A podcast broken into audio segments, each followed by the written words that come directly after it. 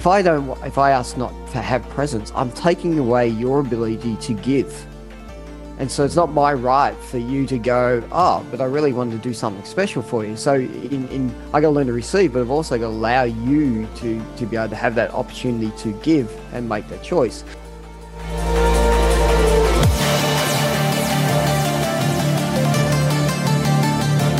Morning, guys. Stephen, how's it going? Good, mate. Yourself? Doing well. Happy to see you. Good to see you guys again. A bit disappointed you haven't matched t-shirts this time. I know. I was just that thinking it's too tacky. Yeah. I was just thinking like right now it's it's warmer for you and it's colder for us. So like I've got a hoodie on, it's a little colder inside. So I didn't know if we were gonna match today. That's cool. No, I've definitely got a t-shirt on, but it's it's a bit muggy here. It's um I suppose we're in spring at the moment, so but we just had where I live just massive amount of rain. There's flooding all through the north part of the state that we live in, like literally highways closed off, you know, a whole lot wow. of farmland closed off, which is interesting because the area that flooded is where our main fruit and vegetable produce is. So uh Ouch. So it could be interesting coming up over the next few months as to what that looks like and means like for, you know, fresh food and, and everything else coming down into the southern parts of the of the state. So yeah. Wow. Yeah, that's crazy to hear. Do you do you grow anything yourself? Do you have an, a, a garden or anything like that? Uh, we don't, but we're on the verge of moving. So the place, we're actually uh, got a removalist coming next Thursday. So we're moving literally five minutes around the corner. I mean, we live eight minutes from the beach now. The place we're going to is three minutes from the beach. We thought we didn't live close enough. So uh, nice. But we got a beautiful view of the ocean. But the people have a garden there and they've planted some herbs and they've got lemon trees and that in there. So yeah, so we might actually leverage that and start to grow a bit more of our own food as well. So that'd be good.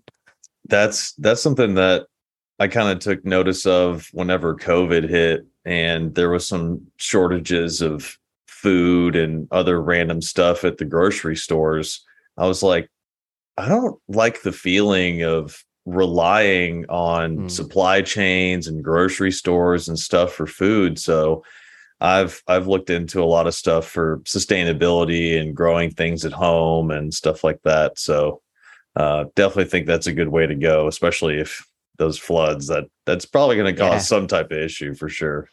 Yeah, definitely. We've got close friends. They run a uh, company out back off the back of COVID because he lost his job. And um, it's coincidentally, between them and the neighbor, they had to replace their fence. And and in the end, they said, hey, are, are you happy if we replace it with fruit trees and, you know, garden, like veggie garden, all that sort of stuff? And I was like, yeah, sure. So rather than putting up a fence between themselves, they actually put this massive fruit and vegetable garden between them where both ha- houses could actually just go and share the produce. And off of the back of that, they've now created a company called the Edible Fence.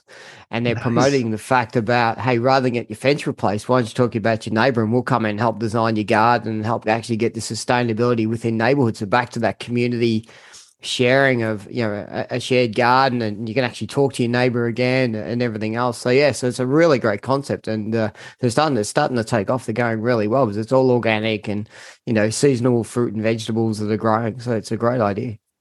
Yeah, I'm actually taking a class right now. Uh, it's being taught by an Australian, uh, Jeff Lawton. Uh, he's okay. he's a permaculture teacher. He teaches permaculture. And um, that's a big part of what he teaches, because he talks about how if communities were designed in a way that water flowed properly, reduce the the impacts of flooding, you had community farms, or at least more people within a community were growing fruits and vegetables that people could use. When stuff like this happens, it doesn't matter if the grocery store is short. You can go to your neighbor's yard or your yard and and pick something up. Yeah. So uh, I love that concept. And, and you also know how it's grown, what it's grown in, what sprays or non-sprays have gone onto it. Yep. You know, exactly, you know, and, yep. and, and, and, you know, before we get too deep, but for energetically, like you're putting your love into that garden, that plant. And so, you know, it's returning you. So whatever energy you're putting in it, you don't know what's happening in the farms and, and everything else. And so, yeah, it's just a, it's a nice way to have a really that grounded connection with directly because you've grown it. So yeah, the place we're moving to, there, there seems to be a, a, a few areas where they haven't actually planted anything. So there's a good chance we might get in and play around with that, which would be good. Nice. Well, what have you been up to in the past couple of months? And then you said you were taking a break from the podcast um, mm. until like the start of next year. What what have you been doing?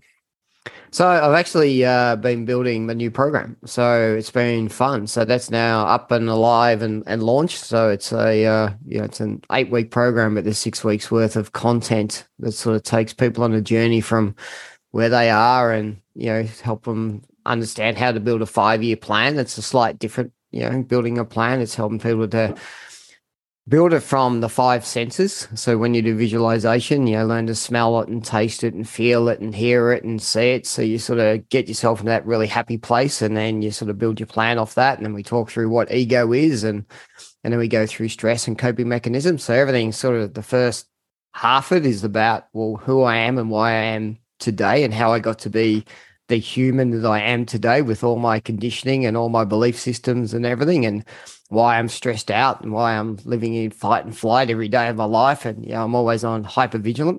So we get to that. And then, then the second half is about, okay, this is how you can now actually start to move forward with your life. And we start to talk about how to go about setting boundaries and, um, yeah, and just move through a whole lot of other modules and how to bring fun back in your life and how to learn to, you know, I think one of the modules is like play like a child and, you know, um, and, and, and specifically, um, there's this lady from the U S that I met. Her name is Jeannie Hubbard, and um, she's an African American woman. And so she she calls it uh, as opposed to naked dancing, but naked dancing. And I love it. Like it's just that that slang that goes into it. So there's a bit of a module about learning to dance naked in front of you know, like while you're in the shower in front of the mirror. So it's just learning to, to get back in that world of self love, and then so it's really that whole.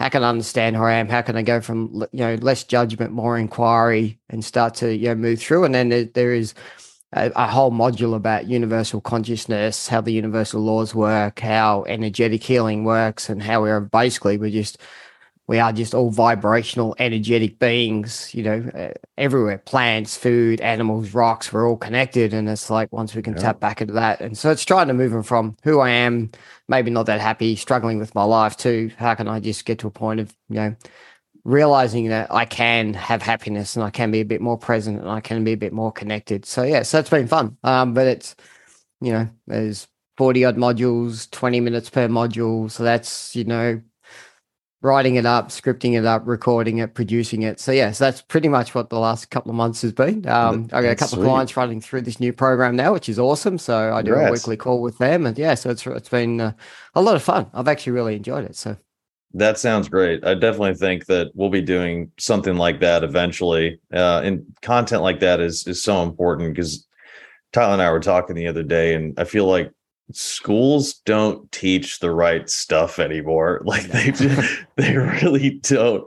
And having that just out there that anybody can access is super helpful. And that's going to help a lot of people, man. That's awesome. Yeah. And, and the whole intent was, you know, I suppose I, I've come to a realization and awakening, and I've got this journey for myself. And it's like, well, I just want to share that because I know where my life was, you know, and we spoke a bit about it in the last podcast and everything else and where my life now is. And, you know, even to that whole, you know, calling in or manifesting, you know, I, I know we spoke in the last podcast, but I wrote a letter to myself. And then two years later, exactly the same thing happened. I moved and I lived by the beach, and the universe just moved all this stuff out of the way and changed my jobs and roles and said, yeah, okay, we're going to create space. If you want to move down the beach, off you go. And so these little things, and now we're moving closer to the beach type of thing with a view from the kitchen out, out over the water, and just little subtle things just keep popping up, you know, and um, so it's just nice. And it's good to, I suppose, feel the practical side of the, you know, what you know theoretically, but you see it coming into action and play, and you can go back and say, yeah, I'm a living proof of, of what's happening in that space. So that's, that's good fun. That's awesome. Yeah, what about yourselves? The... Sorry, Tyler. There you go. No, you're, no, you're good. I was just going to comment on the, the, I was looking at your program outline, the, the different weeks. And I just, I really like how you organized it where it's kind of the evaluating, you know, where you're at, and then what is shaped the reasoning where you're at, where you're at, and then a few things to add in to start breaking those things down. And then it's the buildup, right? It's not the, you don't come right out of the gate with, this is why you're wrong. This is why you're where you're at. This is why everything's terrible, and stop doing this, stop doing that. Cause that would be really easy. But yeah. um, I, I just, I was just looking at that. I, I like how you laid that out, but I'm sorry, I didn't mean to j- jump on your question. No, no, no. And I appreciate that, because one of the guys that's going through the program um, is actually an Aboriginal guy as well, which is really good, because there's oh, a lot nice. of, I've pulled from a lot of that stuff as well. So I'm actually being able to connect back in with him.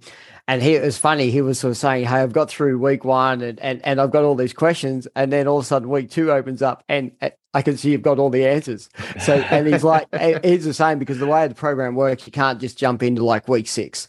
You, you know, from when you start, you get uh, week one opens up to, and you just have to do that. And then once you finish week one, then, you know, week two will kick in type of thing. And so, yeah, and he was he was giving the exact feedback. It was like, ah, oh, cool. So, yeah, I can focus on this week because I know that, you know, the answers are going to come along. But um, no, my question was going to be, Tyler, last time we nope. your thirty, thirty day, I'm sure whether he's frozen up on us. Sorry. Yeah, yeah, your, no, your thirty day um, non-drinking, and, and we're talking about that. How'd that go?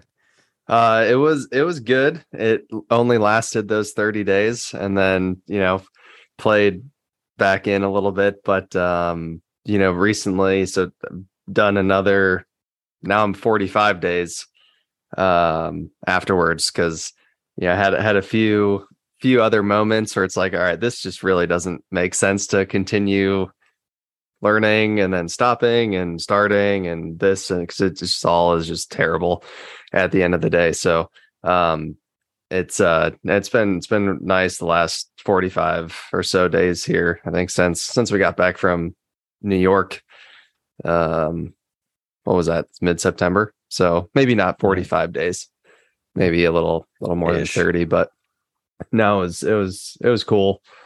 Um, you know, you learned a lot of a lot of stuff. I think the biggest thing is just the the general feeling, right, of just not understanding what your new baseline is after you know, you consume or drink whatever for a very long period of time, and you don't realize that your baseline is feeling like ass, even though you don't you don't realize it. Yeah. And then when you remove that, or you know, yeah. remove something from your diet or whatever the situation is, and you uh, see a new baseline pop up, it's like, wow, that's yeah. interesting. So how'd you how'd you go from a, like, because one of the challenges you said you did your three days and then you came off and you, you played at a baseline, and often the thing that we do is we then judge ourselves because oh, I'm back on it again, and you know, like, how did you go? Did you have any? Sorry, it's not meant to be me interviewing you guys, but I'm just really intrigued as to how you went, like, with the internal chatter and everything else about that, because as you said, you're back onto, you know, thirty or forty odd days again. So, yeah. So the uh, the initial experiment was just evaluating kind of the relationship with it. Like, all right, because I've always been somebody that I don't really go out and have a beer or two with somebody. It's like, there's a purpose behind drinking alcohol, and that's mm. to drink enough to where whatever it is that you're dealing with goes away for at least the first, you know, few hours. Um, and so just understanding that relationship a little bit better and feeling like things were good and, and under control and, and whatnot, and getting better in that, in that, uh, progression, and then feeling fine after the thirty days, like, all right, cool. Like, I'm going to reevaluate these things, and got into some other old bad habits. And then you kind of have a, I don't know that tipping point's the right phrase, but a, a, a point to where it's like you experience something that is kind of something that you never wanted to experience. So I just, yep. since your, since your podcast is about vulnerability and, you know, pulling stuff out of people, I'll I'll share it with you. So Ooh. we had, it was my sister-in-law's um, birthday party or whatever. So I brought brought our boys over to my in-law's house, and yeah, everybody's partying, having fun, whatnot. Uh, nothing nothing too crazy, but then get back home, hanging out a little bit because my wife was working. Put the boys to bed, started playing video games like I normally do. Continued to consume a little bit, and then basically woke up like five hours later or something, and couldn't remember if I had put my kids to bed. Right. And I was like, I freaked out.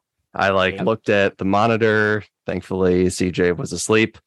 And then like, I just kind of started playing like a movie in my head. Like, okay, did I actually put him to bed, or did he just walk up there and get under the covers by himself because dad's passed out on the couch? Mm. And I'm like, that, that's not, that's not cool. Um, and so that was however many days ago. yeah. Yeah. Since, since then, cause it's that, uh, that's not something that I want anybody to experience.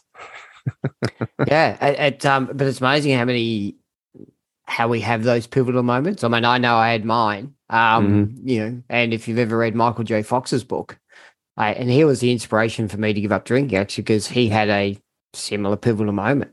Like mm-hmm. just end up passing out on the couch after drinking so much. Like, he was a massive alcoholic.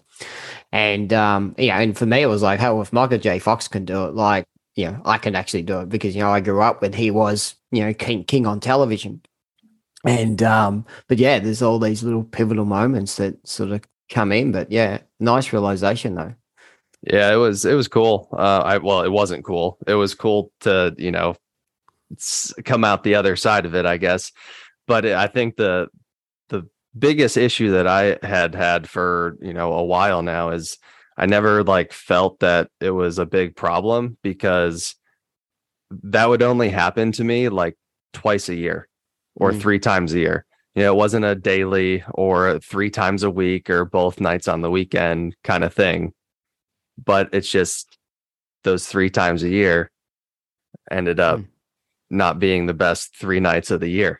yeah, yeah. And, you know, for how, for so many people, all it takes is one night of doing something stupid, and the rest of their life is either gone or done, or they've just absolutely shattered whatever else. And thankfully, you know, I didn't experience that, but, um, yeah, so it was, that was interesting. I'm glad, glad you asked that. No, no, and look, thank, thanks for sharing, because I, I was interested in how you're going, knowing coming back on here. Um, I know my journey was, I mean, five years after I gave up drinking, I had a session with a psychiatrist, psychologist that was part of a leadership course. And mm. I just sort of said, hey, if I'm drinking cranberry and all this sort of stuff, how do I stop people asking me the question, why don't I drink? And, you know, how do I say that, you know, I'm, then I'm an alcoholic? He goes, well, you are, you know, you are no different to the bum on the park bench with the brown paper bag. You've just got a different realization of what they have. And like, slap me in the face. And, mm-hmm. and, and it was just, just realize that, you know, yeah, it's that whole, we often see, you know, the, you know, what an alcoholic is, how they're portrayed on movies or how they're portrayed in, in the media or everything else. But it's not that we're an alcoholic, but every now and then we just have these massive, big, you know, binge, and we can't remember anything, and that's frightening. And mm-hmm. so, you know, it's it's just how we how we realign our relationship with that and go, yeah, is that serving me or is it not serving me? And it's not a judgment thing. It's just like, is this what I want? Part of, and I was the same. I think I said on your podcast last time, you know, there's a photo of my kids, one at the age of two and one at the age of five, both with an alcohol drink bottle in each in the hand, and I'm like, hey, proud dad. And I'm like, oh, that's yeah. So I keep that photo, because that's like, that's not a proud dad moment. Yeah, because I don't want that, you know. That's that was me projecting, you know. If they're really happy with it, then that makes me dissatisfied with what I'm doing. So yeah, I I really hear you, and um, yeah, thanks for sharing, man. Sure, not a yeah. problem. I mean, it's it's it's an interesting, you know. I feel like we could just talk about it for hours on end, mm. and I mean the. reasons why, reasons not to, you know, uh, anything that comes out of it. But for for sake of not stealing the next hour of just talking about alcohol, um, I think there's its place. And I think the last thing I'll kind of share about it is just, uh, and tying into your week two on your program of belief systems, I actually had a really interesting conversation with a buddy uh, last week, actually, where we were, we were playing, played nine holes of golf. And typically we'd always go to the clubhouse, grab a few beers afterwards, and then, you know, be on our way, chat about de- mm-hmm. decompress after the round kind of thing. And so he walks up, he's like, oh, what, what are you drinking? And I was like, oh, I don't know if they have any of the there's a brewery close by here that makes really good alcohol-free beers, like re- and low carb, low calorie. It's phenomenal. Yeah. Um, and he's like, "Wait, what? Do you you don't drink anymore?" Saying the kind of sarcastically. I was like, "You know what? Not not really. Haven't in a little while." And he's like, "Well, that's." He didn't say like that was silly, and he's a good friend of mine, so it's, it's not like throwing me out the window kind of deal. But I just I tried to impress on him the fact I was like, all right, so why do you why do you enjoy having a drink after playing golf? And he's like, well, because my dad always did. I play a lot of golf with my dad and do it. I see other people around having a good time, having a beer or two after the round. And it's not like we're throwing or we would throw down a twelve pack, right? It's just mm. one or two and go home. But and I was like, okay, so just because you were always around, you visually saw people having enjoyment out of this, that makes you think, okay, if I have this, I will enjoy it too. He's like, well, that makes sense. I was like, okay, so what if they, everyone that you saw or your dad was drinking half iced tea, half lemonade, as like that was the after golf drink, and everybody was having a great time, enjoyed it, whatever. Would you drink that, or would you just pick up a, a beer? He's like, well, thinking about it that way, uh, you know, we're attracted to wanting what other people have. I mean, if you look at all of the advertisements on T V, everyone's having the best time of their life with whatever, yeah. if it's a pack of gum or new toothpaste, like it's, we're, we're attracted to ha- having what other people have that makes them happy. And mm. explaining that to him, he was like, okay, so it's just a belief that I have that alcohol gives me joy. And I was like, exactly. I don't have that belief anymore.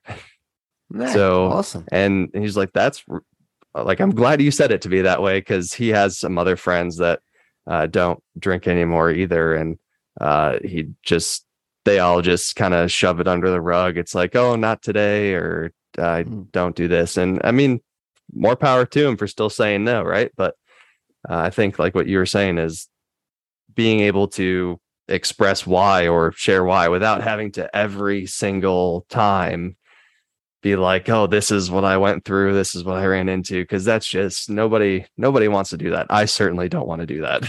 mm, yeah yeah and, and for me it's just like, I just say to people, it just doesn't add value to my life.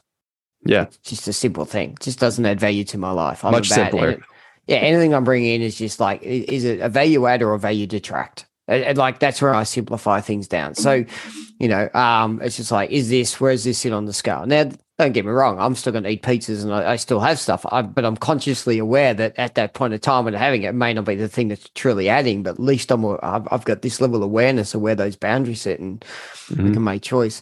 Um, it, it was funny when you, when you were talking, there, there's an ad, I don't know whether you guys have got in the U S, but they certainly have in Australia, um, Canadian Club, they're trying to, you know, promote Canadian Club, and there's this really big, you know, burly rugby guy sort of thing, and and he's like, I don't like beer anymore. And they're like, what do you mean? How can you not like a beer? And all of a sudden, it, like all of a sudden, people go, but hey, how could this guy not like beer? And then, but they don't stop him drinking. They actually get him onto Canadian Club. Like, we just yeah. swap alcohol. It's that whole thing of someone bravely saying, I've never liked beer. Well, that's because my dad had it, but, you know, I've never liked it, but now I'm going to swap my alcohol, as opposed mm-hmm. to just saying I'm not going to have it anymore.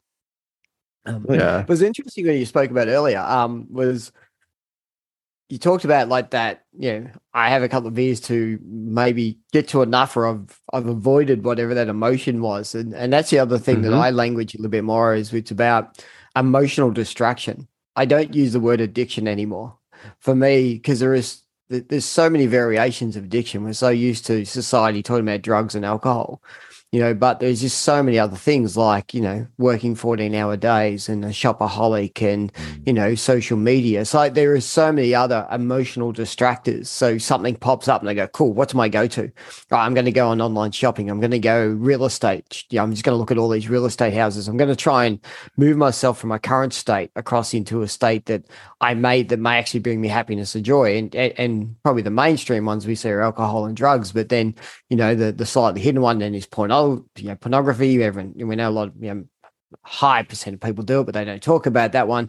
But then there's all these other little things that we just we do in our lives, that we just go, how am I going to distract myself? I'm going to watch three episodes of a Netflix. I'm going to binge, binge over here. And so for me, I, I look at what is, what am I trying to, to what, what emotion am I trying to distract myself from at this point in time? You know, am I willing to sit with it, or am I actually trying to find something to distract myself from? And at times, I was talking to a guy the other day, and he's like, I do come from work to to work because I got, my parents are divorced, my wife's parents are divorced. There's a lot of stuff going in their houses, and then there's grandkids, and, you know, and there's, you know, stuff happening at home, and, you know, I've got three young kids. So it's actually good to come to work because I can actually not have to deal with all that stuff. Mm. And it's like, that's fine. It's cool. I, I get that, because we're all in that situation at times. But at some point, as long as you're not suppressing all that and then just becoming co- totally stoic and totally, I'm not going to deal with any emotion, then that's when it starts to, you know, you have a few challenges. But yeah, that's sort of where I suppose my languaging and my mindset's starting to move towards, um, but less of that labeling about, you know, I was an alcoholic or I was addicted to alcohol and everything else. So I just now realize that there's just a whole lot of emotional stuff I just didn't want to deal with. So I found something to distract myself, you know, um, even sports, you know, go off and run a marathon, go and do all these other sorts of things, like go and train hard, you know, hit the gym for four hours a day. You know, what, what, what, what are you doing to, to, to try to do that? So yeah, that was in the, the, sorry, just off the back of, you know, what you were saying there. So. Well, I love your question about the adding value, because I feel like people should ask that more often, not just with things like alcohol or drugs, if they're, if they are addicted or they're trying to get off, but turning on a T V show or going to a party or whatever, whatever it is that they're doing in their free time. I love that question of, is this adding value? And that answer is going to be different for everybody. Some people may see value add value added in going to a party because maybe that's where they're going to network with people. Maybe they're a part of a party industry, and so they need to go and talk to people. They may not drink, but like going to a party may add value. So like, but asking, asking that question in every aspect of life is a great way to see and really self-reflect on what you're doing. And if it's something that you want to continue doing, because like a lot of times, especially if it is something bad for your health long-term, I would hope that people would realize that it's not a value add. So yeah, I love that question.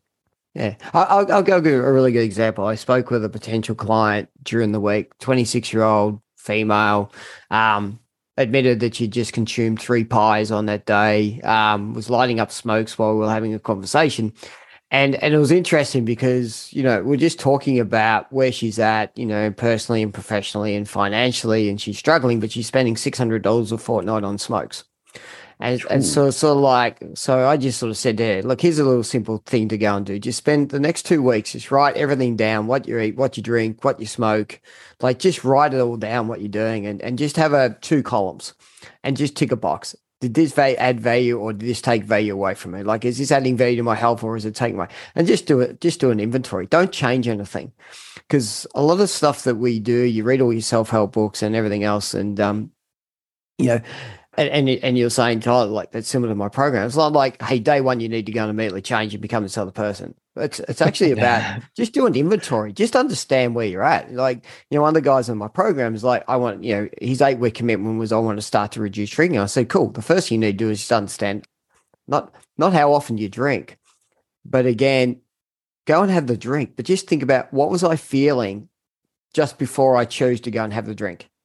And just write that down in your journal. Then go and have the drink. I don't care. Go and have your drink. That's fine. Like, mm-hmm. But just start to get that inventory. And that's what we often need to do, is just spend a few months and whatever happens to be as we're going through this journey of what was it that came up that, that said, let me just pivot to the right, or, you know, and that's whole value add versus value detract.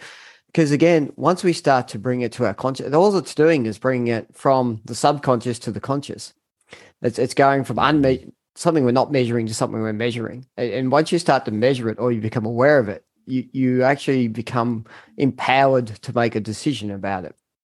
And and that's the key thing. It's like we feel we're, we're so um, disempowered or unempowered to make decisions. It's just because we're not capturing down all those little moments and just becoming aware of them. And so, yeah, so that's that whole, you know, that's what I often sit there. Like this week, I had to go up to Sydney. So I'm in Victoria and went up to Sydney for work.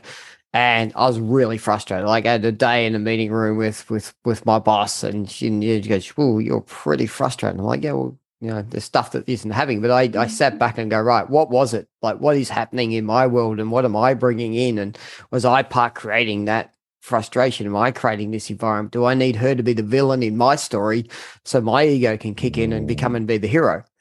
You know, like, am I trying to, you know, cr- set her up to be, you know, not being effective and not being efficient, and therefore she's a villain in front of other people? And now I go, ooh, riding on my white horse and say, I can save the day. What part of my personality and ego is still kicking in that's actually creating those environments? And so, again, it was just like, you know, and did that add any value? Like, me being frustrated, did that add any value to what we wanted to get out of? And so, um, you know, It's, it's an interesting thing. You just got to be careful that you don't spend all your life in analytic space and then forget to actually just enjoy life and have fun, you know, and, and understand where you're at. But yeah, that was just some interesting stuff that popped up for me in, in that same week as, you know, as an example of that. Something that uh, popped up this week for me, I want to tell you what it is, and then I'll ask you a question at the end. So uh, I actually did a, a thought load on the on this this week. Uh, we did a, a Spartan race this this past week. I don't know if that's all the way in Australia yet, but yep. um, we, so we did that this week, and I definitely did not train or feel good afterwards. I feel like uh, I missed out on a lot of stuff. And I saw a, a David Goggins video that he posted on social media, and he talked about how we need to lean into fear to make change and become a better person. And sometimes set goals that we think that are not attainable, because when we get a little scared that we may not achieve them, we're going to try our best to figure out actually how to do it. And that's where that whole, like, shoot for the stars or shoot for the moon, you'll end up in the stars type thing. Like, if you set a really high goal, you're probably going to make some progress, even if you don't get there. Um, so how do, how do, can we get more people to lean into fear? Like you, you said the, the lady in your program was spending six hundred dollars on smokes.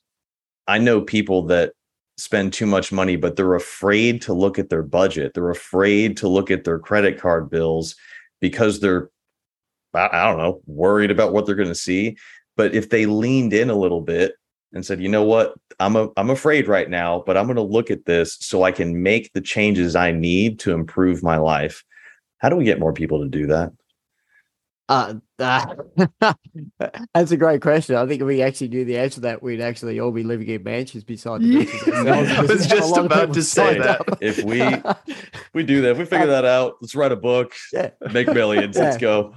It's interesting. I was um, there's a guy by the name of Dain Heer, so D A I N H E E R, and um, he's he's got this thing called Access Consciousness. And I was looking at a um a YouTube video that he he spoke in a little bit about this. And you know, you talk about the budget, he talked about weight. You know, so you jump on the scales and you you know you're one hundred thirty-five pound, and so you know I don't know whether that's large or not. I tried to do my maths, so maybe you're one hundred eighty pound, right? And you're five foot six, which you probably wouldn't be a great ratio. Um, and you go and you get really upset. The fact is, you can't change your weight, right? So you're trying to control the uncontrollable. And so, so what people do is they see fear as something that they can't control because they're measuring potentially the uncontrollable. So I think it's a bit about how do people start to understand that um, there are things that they can control, and some of those things they can control become not as fearful, but they're also the catalyst for change. Um, and, and so we want to move into that space. The other one is e- ego. Uh, ego actually, our ego loves drama and chaos. Whether we like it or not, our ego actually likes drama and chaos. And from a, I suppose, a psychology point of view, our brains are already geared to negative bias. And the reason for that is that, you know, We, we've got to understand that we're now living in a world that's had thirty odd years of social media. But as human beings, we've been evolving for hundreds of thousands of years, right? Mm-hmm. And so millions of years, right? So what we're trying to do is, is our, our brains are negative geared because we, we're still geared to the fact the saber-toothed tiger, you know, that thing that's going to kill us is actually still out there. So we we often... because of that, you know, we're always looking for these things, but because our ego actually likes the drama and it likes the chaos, our ego doesn't like change. So it's always going to find an excuse, and it's always going to find a calling, and it's always going to bring something in um, that actually enables us to maintain this, this victim state. And so as much as that's uncomfortable, and as much as we don't enjoy being the victim, or we don't enjoy having these things happening to us, or not having enough money, or not having, you know, the right level of fitness or health, we will always keep calling that in anyway, because that's what our ego wants us to do. So the key is, how do we move out and understand the role that our ego is playing in our life? How do we understand what that looks like, and then start to witness that and then move our way through it? You know, so, but to get people to do that, I, I, I think that's the million dollar question. You know, yeah. That's where some people, like, you know, David Goggins is like, yeah, go hard. And, you know, the, the, the whole thing about that, like, I, um, there are people who are successful on that. And, and I think it's been about, Um, if you look at storytelling, you look at all movies and all books, you know, that sort of have this thing, you know, character, um, they're going on a journey, they be the guide, the guide helps them where they want to go. And then they've got two outcomes, you know, the, the happy outcome, or if I don't do something, the bad outcome. Yeah. So it's sort of like, you know, this, this girl that, you know, that I was speaking to, you know, she was like, oh, yeah, thanks for all that and everything else. So I just sent her a text during the week to say, hey, look, by the way, I'm happy to play around with the money side to help you out. You know, you know, you doing work on you is going to help you. You smoking is going to kill you. It's your choice. Yeah, like, did quite cake too. I think it's I think it's going to be detrimental to your health. It's sort of like, you have a choice here. You know, so so it's up to you. But if you think you want to continue down this path of, okay, I'm going to continue to smoke and I'm going to have all these health issues, then that's just a big ego attachment saying, I don't deserve to anything better, you know, and then that's where the self-worth and self-love kicks in, which doubles all the way back into what's that childhood trauma that we had as kids that actually made us feel not worthy, you know, simple things that our parents would say to us all the time, you know, sit down, shut up, you know, don't be silly, you know, that was a stupid thing to do. Why would it, you know, like, I know I say all that to my, I've said all that to my kids as well. And saying now I have this realization that, you know, saying things of don't be silly, don't be stupid, that's crazy, why would you do that? You know, all these things is just driving all these limiting beliefs back into them. And it's actually, but it's detracting from their self-worth, because then they go, well, I'm just silly. I'm not, I'm not that important. You know, I'm not that educated. Um, I'm not sure. I think, uh, yeah, Nico, you spoke about the education system, right? Yeah. We have grades, right? I think you have guys, is it S R Ts, like they call it, to get into university or uh, whatever? The, yeah, the A C T and the S A T. Yeah, S A Ts, right? So this is all about, I have to achieve to a certain level to get into a certain level, and then and then your university's ranked, right? Stanford versus, you know, yep. your local public system and all this. So our whole society is geared around ranking systems. So if someone comes out of, you know, high school and they're a C grade student, society's already benchmarked them to go, well, cool, enjoy your job as a mechanic or enjoy your job over here. Now, some of the mechanics are the most intelligent, smart, you know, they also make a lot of money. Yeah. Like, yeah. so, so we have this whole ranking system that we operate, right? And so, so where our belief system runs with it. So, how do we get people to step more into fear? They probably don't know that they're living in, in it. They're living actually in this world of comfort. Yes. That this is because they've been taught this is all you are going to have. So if you if you are of this color skin, growing up in this neighborhood, and you have this um, demographic, and you know, um, and this is all the money you're going to have, this is all you're ever going to be. Society have said that to you, and then I believe it, yeah. and so I go along and I become, you know, middle tier, and I achieve this role, and I get to that, and all of a sudden my parents earn, you know, eighty thousand dollars a year and I'm earning one hundred twenty thousand dollars a year. And I go, oh, see, doing better than my parents. But we've got this really, because we're comparing eighty to, we're like, this person could be a billionaire, but they've actually mm-hmm. benchmarked themselves back. So they don't know to stretch themselves into, I could actually be that. They have this upper limiting belief system.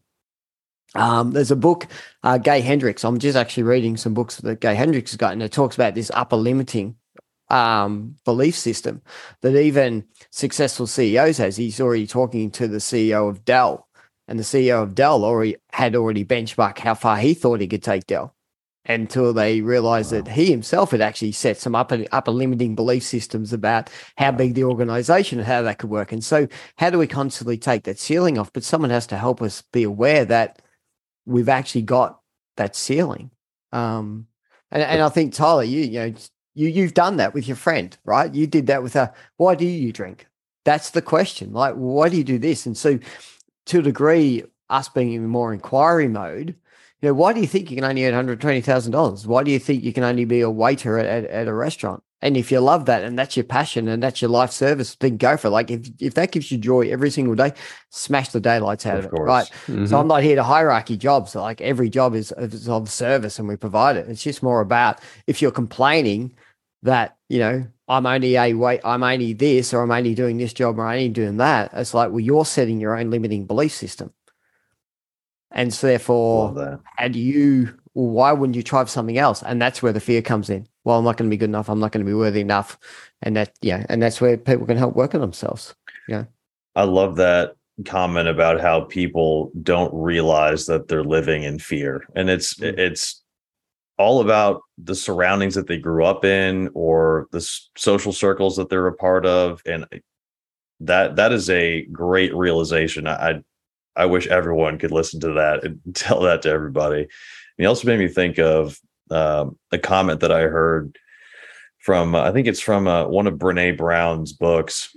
And she says that when we compare, we disappear. And so, to your point, whenever someone is comparing themselves to their parents or to other people in their industry, they're disappearing. They're getting lost in the mix. We're all amazing, unique individuals that need to let our passions shine through. And we can't compare ourselves to anyone when we're doing so. And so, or else we will disappear, because we're going to get lost in that mix.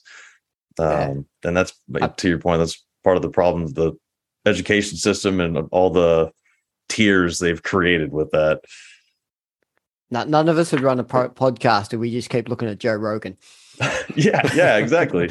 you know, like, we sat there and go, like, is Joe Rogan, like, you know, millions of downloads every day. Like, none of us would step in and say, why why am I going to put these time and effort into hosting a podcast? You know, but, but we do it because, you know, there is this audience that we have, and it's a passion, and we love to do, you know, just having conversations and then sharing that out with people. And so that that's the key. So for me, the two killers are c- comparison and competition.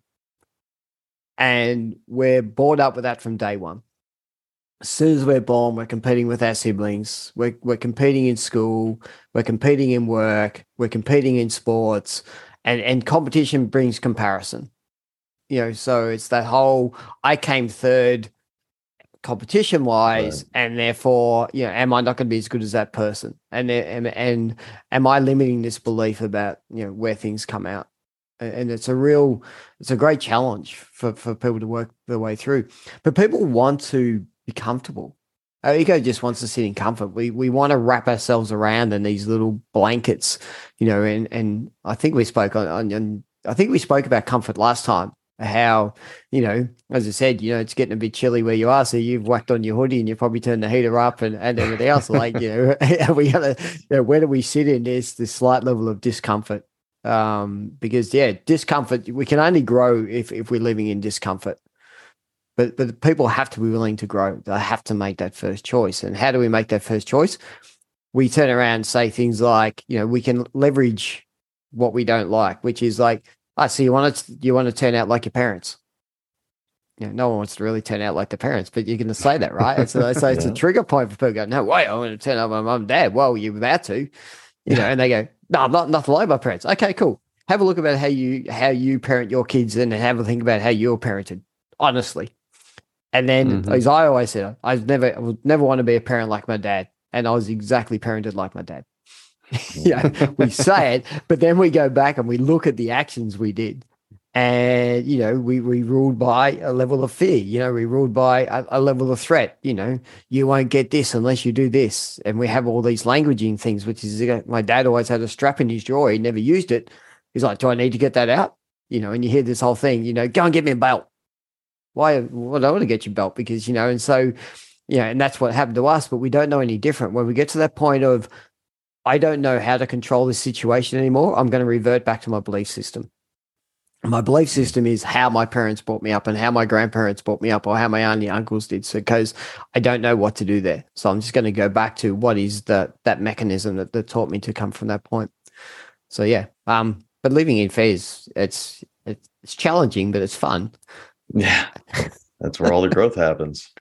Yeah. So what are you doing at the moment that's pushing you into the, I mean, you did the Spartan um, with no training. There's a lot of fears got to come with training. Doing the Spartan with no training. I, well, so I have, um, I think, shut up. Uh, the only uh, thing I'll say before you start is I think we were, we, well, maybe not so much me, but maybe more so Nico, were kind of put into this bubble of, we thought we were going to be awesome because when we did the Tough Mudder last year for the first time, terrified, yeah. extremely scared, had no idea what to expect, didn't really train a whole lot. And like, we blew our expectations out of the water. Like we yeah. just, I mean, we didn't destroy it in terms of competition times or whatever, but just as a personal achievement, destroyed it. So we, we rolled in to this one extremely confident, extremely comfortable. We're going to be totally fine. And that didn't happen. No. Yeah. Yeah. No, I, because of that, I think I realized that all of the stories that I've been telling myself about how athletically capable I am and how many athletic achievements I've had, those stories are long gone. Th- those stories are not today. And like, yes, I've done some awesome things athletically. My body is an amazing gift, but that's that's not what it is right now. And and that race was it proved that real hard.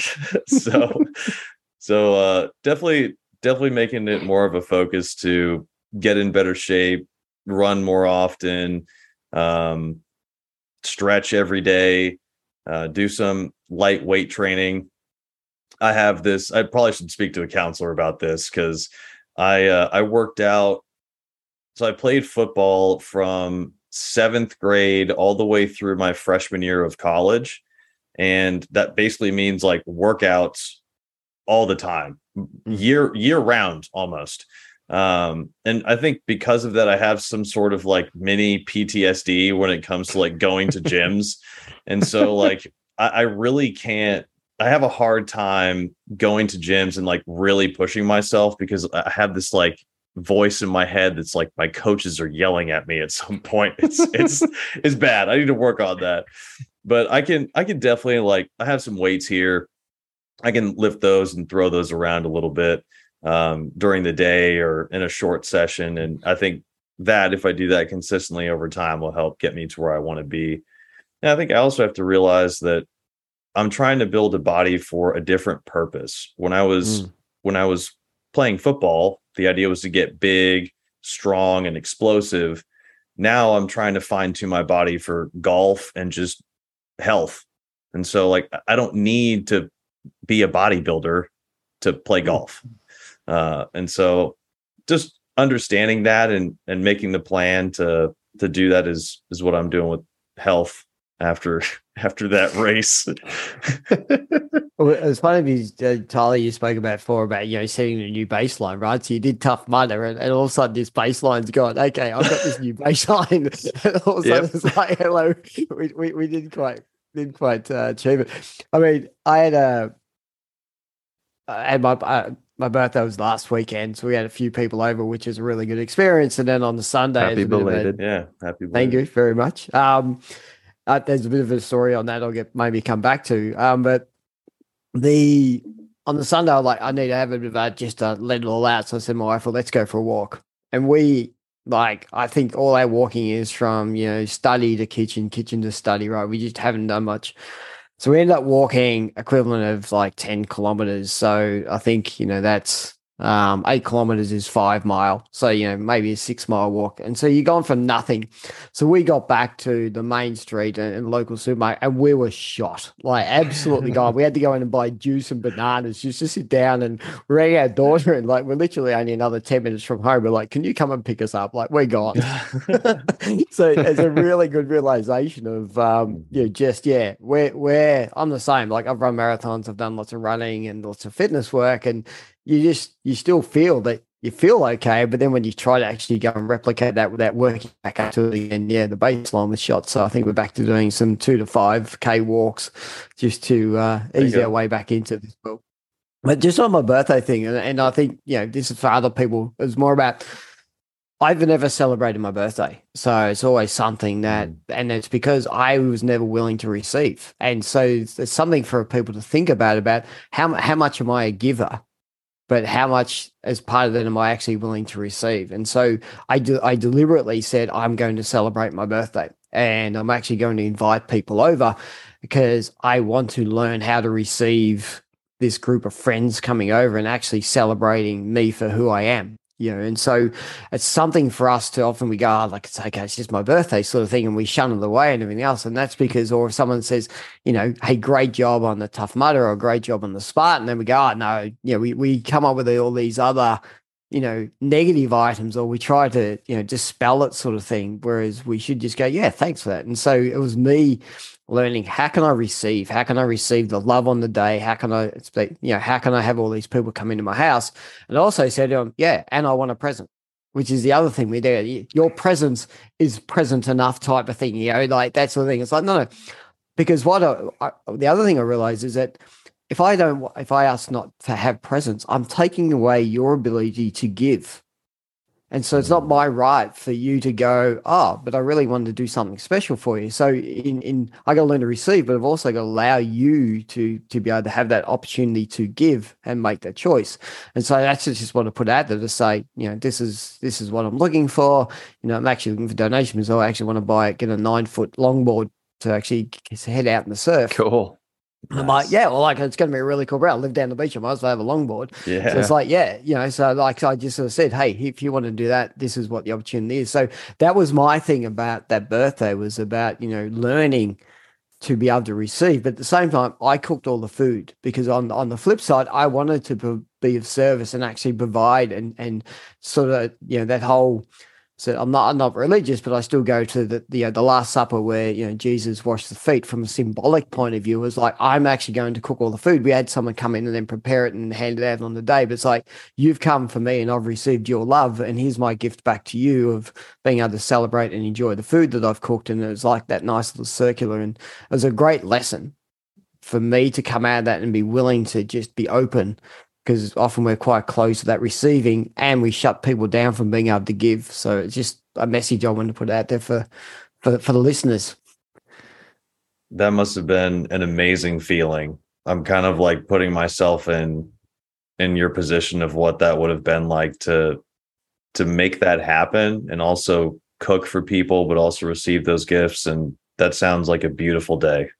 That's mm, awesome. Yeah. Man.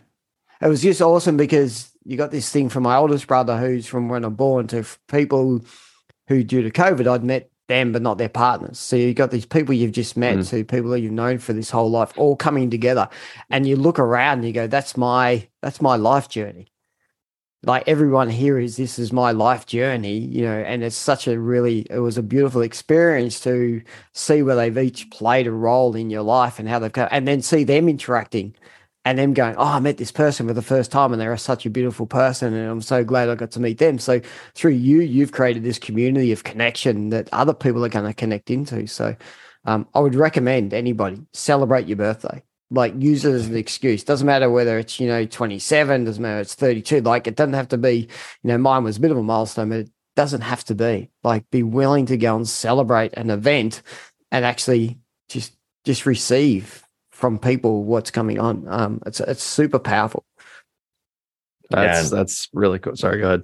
No, just gonna say that I love the part about having other, giving other people the ability to give. I, I love that portion because, and I I didn't even thought about that. That's a that's a great that's a great thought.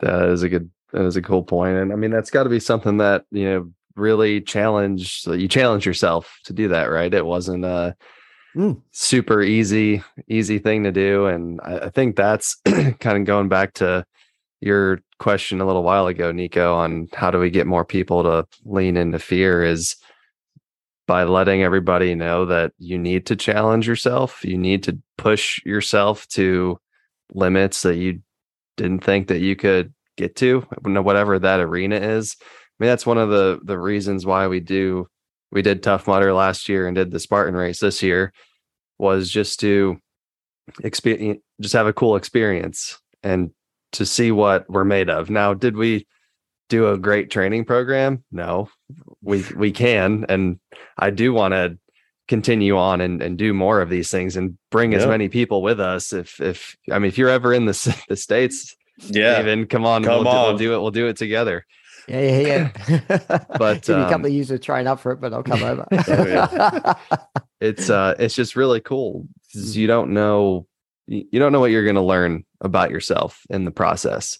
And this past Spartan race, the one thing that was really cool that I took away in real time was we got to this one obstacle that, just try to explain this the best I can.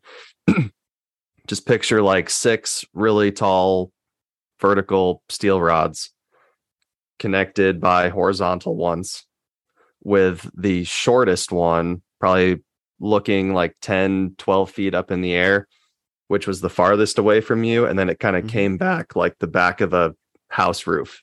Yep. And basically you had to jump up and kind of just pull yourself up all the way to the top, and which was, you know, going backwards, and then come over the top of it and then down. And we got to that obstacle. We're looking at it, sizing it up. It's like, there's no way. Like this is, this is insanely tall. It looked like you had to jump four feet in the air just to yeah. grab the bottom one yep. to then just pure upper body and grip strength your way up. And it was almost a, well, let's just do our penalty burpees and go to go to the next yep. one. But we got underneath it, and I was Nico went first, and he like jumped off the ground and was able to grab like like the third bar from the bottom. And I was underneath it, and I was like, this is not even tall at all. Right. And we were able to jump, grab, swing our leg up, flip right over. And it was like, that was one of the easiest things out here. And we right. almost just went around it and didn't even try. And it was just cool to, I just kind of sat there and looked back at it after we finished. It's like that. How many times do we or other people just walk into something and never make an attempt because we perceive it to be too difficult, yeah. perceive that we don't have the skill set or the strength or whatever the area of life it is to be able to get through it. And when you take that first step and realize that it's might be one of the easiest things you've ever done, and just how silly you can be to not accomplish that task or to not even I'd attempt it, it right yeah yeah yeah I, great story. I, I love that, because you're right, and and but it's even ha, ha, as you said, Nick, it's like don't even attempt it, just turn up and go too hard. Yeah, I'll, I'll do what I know, which is which is happy to sit in a level of discomfort doing burpees, because I know how discomfort how uncomfortable that is, but I, but my life is over here in the burpee land, right? And I'll just keep doing these burpees, and I don't enjoy them, but I know I know I know what it is. Whereas yeah, this other thing just becomes yeah. daunting and overwhelming. So yeah, I love that. Yeah, yeah, yeah. It was really just cool to experience that and be able to just take that away of just, you know, we're out here. No, it wasn't. We weren't sweating like crazy, but it were it was getting pretty rough there towards the end. You yeah. were dying for the first half of it. Yeah. And uh, it was it was just cool to to experience those things, because we wouldn't have ever done that, or I might not have ever seen that or realized it without having done this race. Mm. Right. And it's one of the cool things I loved about the beginning of it is the the M C of the heat time, or whatever you want to call it, said like the first obstacle you guys have already done, which was signing up and showing up here today. And because I think for a lot of people, that's extremely terrifying to mm, yeah. send the to, to send that and start that up and pay for it and all of those things, because then you're locked in and now it's now it's for real. Now you gotta show up, show up and do it. But yeah. it's it's just it's a cool experience, and I, I've talked a lot about it before, but it's just something to. It doesn't have to be a obstacle race, but something to like your birthday story or anything else, of just something that isn't easy that we can really challenge ourselves to do, because you never know what you're going to learn about yourself in the process. And I'm back on the comparison com- competition, right? It's it's just you against you. Yeah. Like, it doesn't matter. Like, yeah. so like, I can't remember who it is. I think it was one of the U S presidents at some point in time, like, you know, or it might've even been a, a U K um, prime minister, but they pretty much turned around and said, you know, the easiest thing is to stand on the sidelines and be, be critical and criticizing the person who's actually stood on stage, who's actually, who's actually attempting the hard gift. So like, so, you know, who are you going to be? The person sitting like in the audience, constantly criticizing and I could do better and I could do this and everything else. Or you're actually going to be the person who's on stage, out there performing, out there actually doing it, making mistakes, being vulnerable. You know, where would you prefer to live? I'm yeah. I'm in the second. Like, I want to be out there. I want to be, yeah. you know, I want to be making mistakes. I want to be growing. I want to be learning. I want to be moving forward, you know, um, because we've all been that person sitting in the audience. All being that person watching the Olympics and going, oh, well, I could have jumped higher than that person. Well, no, they're in the Olympics. Like you, you're sitting back here on your couch, you know, like it's, it's that it's so easy for us to live in that space.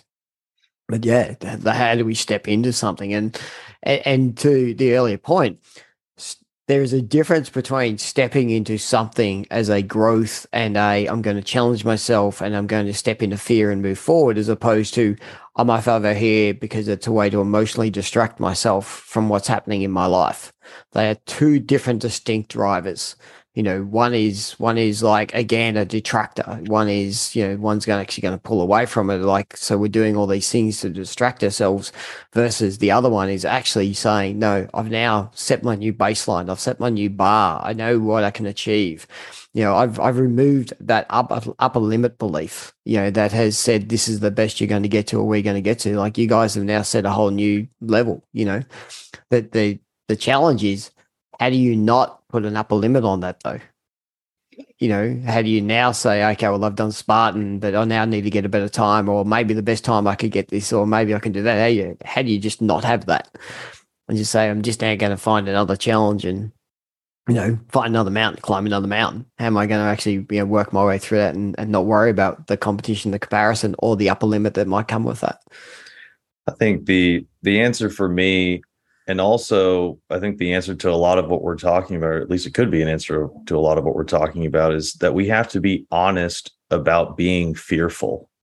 I think mm-hmm. we have to be honest about the fact that I'm afraid about not being in shape next time we go, or I'm afraid about not making this change, or I'm afraid that this is happening. And because of that fear and being honest about it, I'll at least be able to look at it. I'll at least be able to figure out how to change that. And I think that's how we prevent ourselves from setting those upper limit boundaries. And that's how we help ourselves move forward. Just have to be honest about that fear, and that'll yeah. create some growth, hopefully. Yeah. Yeah. yeah. Um, T- Tamarack Song, I think it's in his book, True Speaking, talks into, there's only two core emotions, longing and fear. There's a whole lot of feelings that come off of those emotions, but they're the two key things. And, and, you know, to our earlier points, like if I'm afraid, talk to it, but then just bring it to the consciousness. What is it I'm afraid of? You know, write it down. You know, I'm afraid that people will laugh at me, afraid that I might fail. Well, what does failure actually mean? You know, you know, what does that look like? And, you know, and start, just write down all those, those things. And um, there's like, one of the guys I did a program with, he spoke about truth as being a little T and a, and a, and a capital T. So all these things we write down about I'm afraid of, write down and go, are they a, a, a real truth, a capital T, or are they just a story? Is it just a small t that's made up of a level of belief systems that I've put onto it?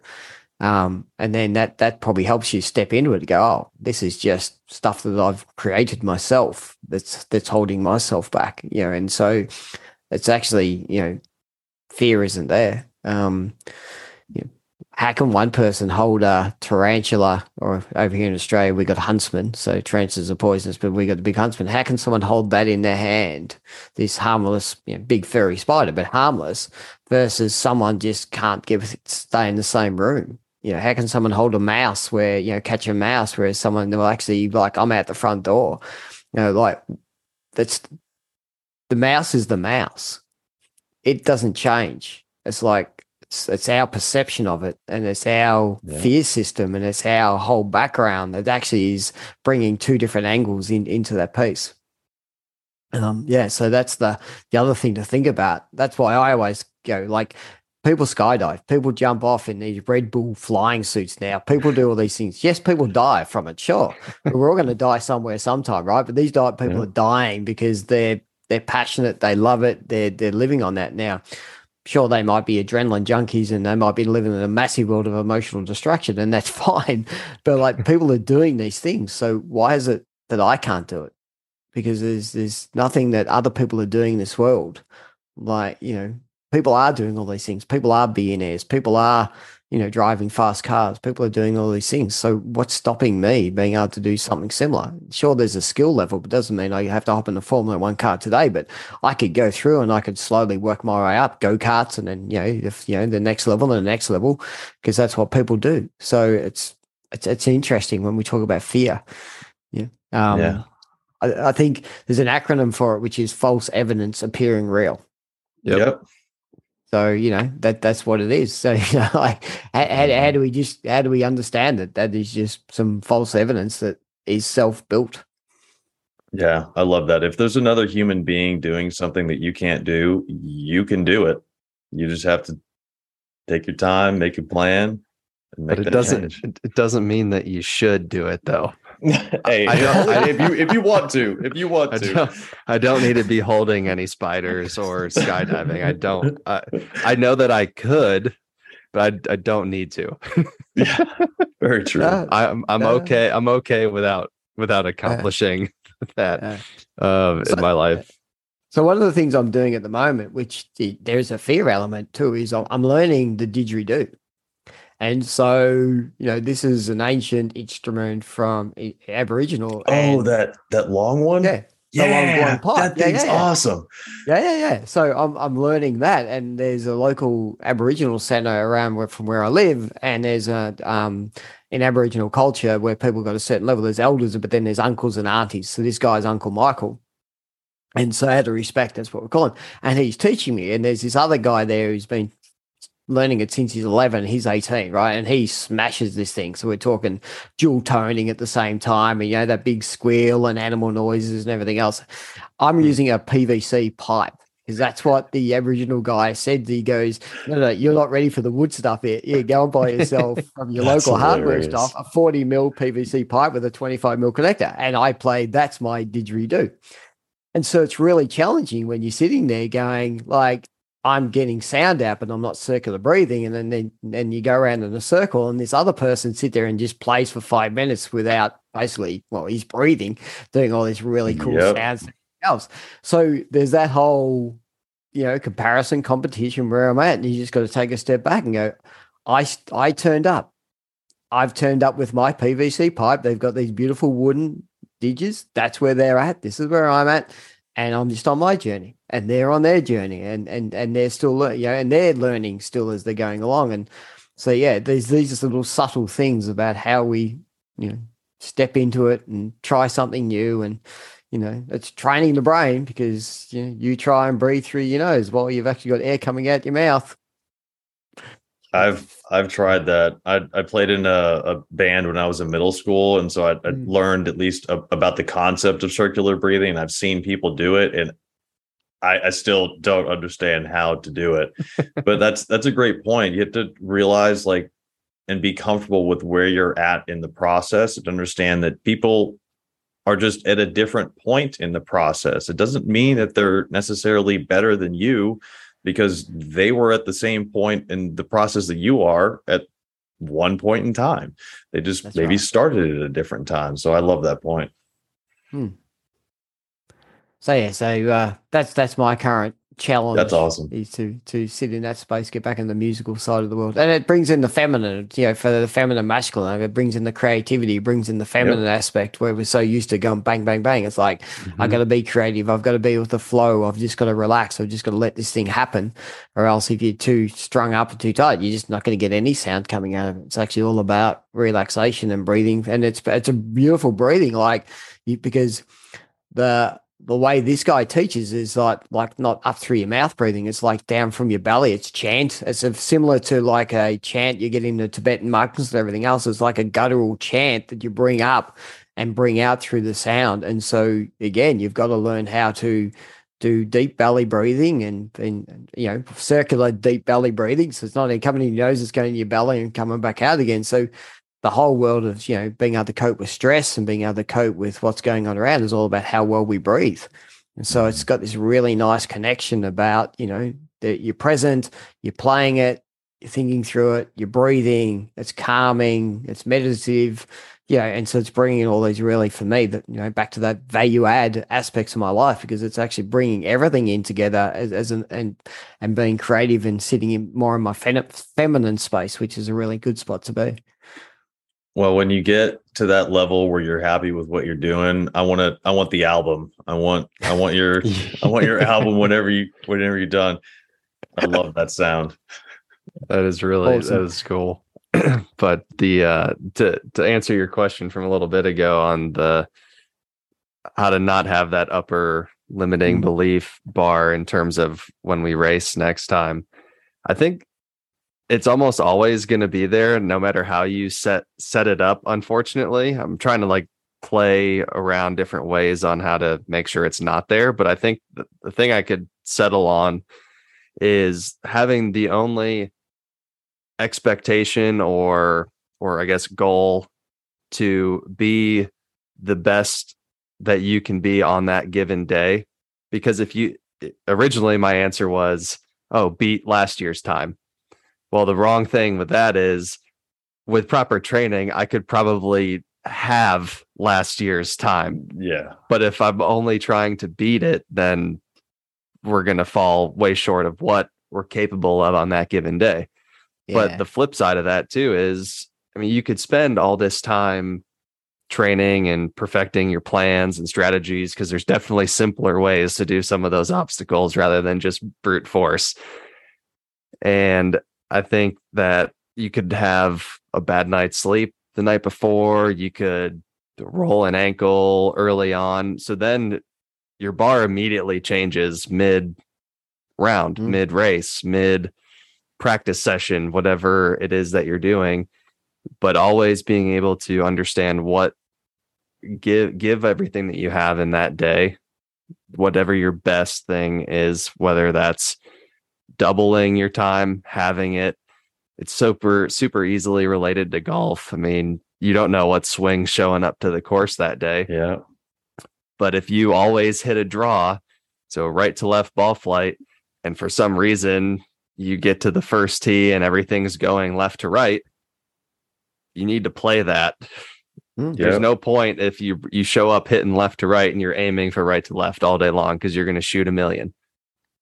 And so I think it's always bringing up whatever we have available that day is maximizing that out. And I think that is the only thing I can think of on how to eliminate that upper limiting belief bar for bigger events or hmm. certain things. But sorry, that was yeah, just no, kind of working in the, no, no, no. I had to get that one out. no, no, I like it. For me, um, you touch on, you know, just be present. Right. So we go yeah. on the plan, but but just be present on the day and just go with the flow, you know, um, and then don't be judgmental at the end. You know, don't just because, you know, at the end, you, you, it was the journey. It sort of like wasn't the destination. It wasn't yeah. the outcome at the end. You can argue and say, didn't I didn't even worry about what time I did. And you might find that you actually did a better time or less time, but does it really matter? Like, does it really matter if you did a better or less time? Because you actually went through this great experience. And so I think a lot of people that do these sorts of things start and then smash their way through and get to the end, and they're either happy or disappointed, right? They're either happy, but they're only happy because they beat a time. Well, they're happy because they actually achieved the obstacle, or that they they accepted that they had to maybe do the burpee challenge because they couldn't actually do one. Like, what, what how present were they throughout this whole experience? And and presence brings happiness and joy whilst you're actually doing it. Like, how much fun are you having doing it? So it's, again, was it, am I there measuring myself, or am I actually saying, mm-hmm. I'm here for two hours. How, am, am I actually going to have fun for the whole two hours? Am I going to do it with a smile on my face? Am I going to have a bit of laughter on the way through? Am I actually going to see how silly I looked at doing some of these obstacles, or being zapped by electric yeah. wires and running through mud on the, the tough mud thing, right? Yep. You know, like, how much are we doing that? And so that's, for me, you know, where's that upper limit? So that's is part of removing that upper limit, because it's sort of like, no, no, I actually just had fun. People go, how'd you go? Loved it. Mm-hmm. That's all you need to do, you know. Or what was your time? Does it matter? Like, you know, right? Because it, it matter what I did on the time wise. I did it, didn't I? Like, I finished it, you know. Yeah, I had fun. And I, I think that's that's a good point. That it's also, how much did you let this your brain control how you performed on the course, or performed in the whatever it is that you're doing? I mean, are you going through everything, constantly feeding yourself excuses as to why you're not trying harder, or why you're not pushing a little bit more? Are you saying things to yourself like, oh man, that I can't do that because I'm not ripped like that guy, or I have nothing to prove to anybody, so I don't need to try to push through this obstacle. I can take it easy, or do whatever. And for, for me in those things, it's, and I think I learned this a lot doing the uh, Insanity program back in early college and high school, is I never felt good after a workout if I knew I didn't give it my best at the end. If I was just super exhausted and tired and was going through whatever the motions were and just limped through the finish line, I never felt great about everything that I had done for the hour or forty-five minutes. If I had totally somewhat slacked off for the first half hour and then turned on the fuel for the last little bit, I always felt better after that. So I think when we go through these things and we just let our inner, as Joe Rogan calls it, our inner bitch, just destroy it, destroy us and bring us down, whether it's a presentation we're giving at work or for some conference, or if it's an obstacle course race, if we're f- feeding ourselves these negative excuses and thoughts to bring us down to what we really think our minimum level of expectation is, where we're comfortable, then that's where we miss out on everything. And that's just why, why are we even showing up if we're going to do that? Mm. Yeah, uh, it's a little hard, but no, no, no, no. I, I completely agree. It's that, you know, that the, the, the monkey brain, the monkey chatter in the brain going, rah, rah, rah, rah. It's like, just turn it off.